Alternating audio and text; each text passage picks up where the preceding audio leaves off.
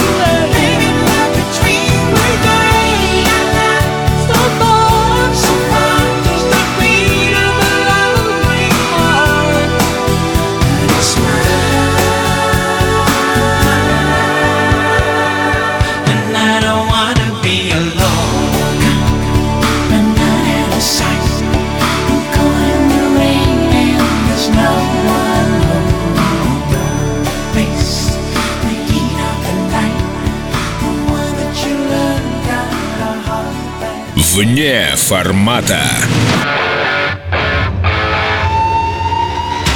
Хорошая песня, что уж тут спорить. Мне, конечно, будет сложно сегодня с моей группой Kool and the Gang. Но посмотрим, что скажут слушатели. Я, кстати, про Bee Gees очень интересную штуку. Буквально недавно мне прислали ссылку, я открываю, а там группа Bee Gees э, тех пор, когда младший из э, братьев ну, фактически реально под стол еще ходил, то есть ему, видимо, лет 6, там, 7, и поют они втроем песню Beatles Please Please Me. Друзья, если есть возможность, да, забейте в Ютубе, она есть, ее просто можно посмотреть. Это очень мило и очень интересно, особенно зная, что эта троица потом окажет такое огромное и колоссальное влияние на весь музыкальный шоу-бизнес. Я напомню, они писали песни в том числе и для Destiny's Child. Ну, то есть совсем уже другая современная культура. Да и кто только не перепевал эти да, песни. да, поэтому посмотрите, если... Вот, кстати, мы с тобой в одной из программ говорили о том, что артисты многие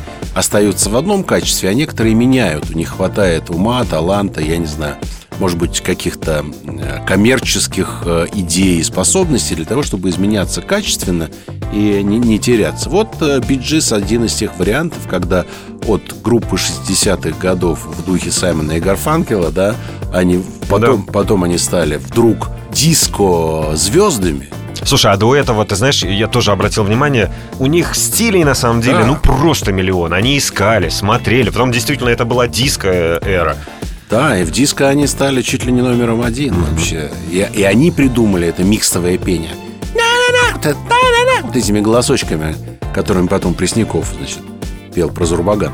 Это же они придумали. э, и, и мне кажется, что это вообще был очень смелый шаг, потому что входили бородатые, значит, мужики и вдруг пели какими-то странными голосами. Поначалу это смотрелось дико, но они не боялись, они продолжали и настаивали на этом.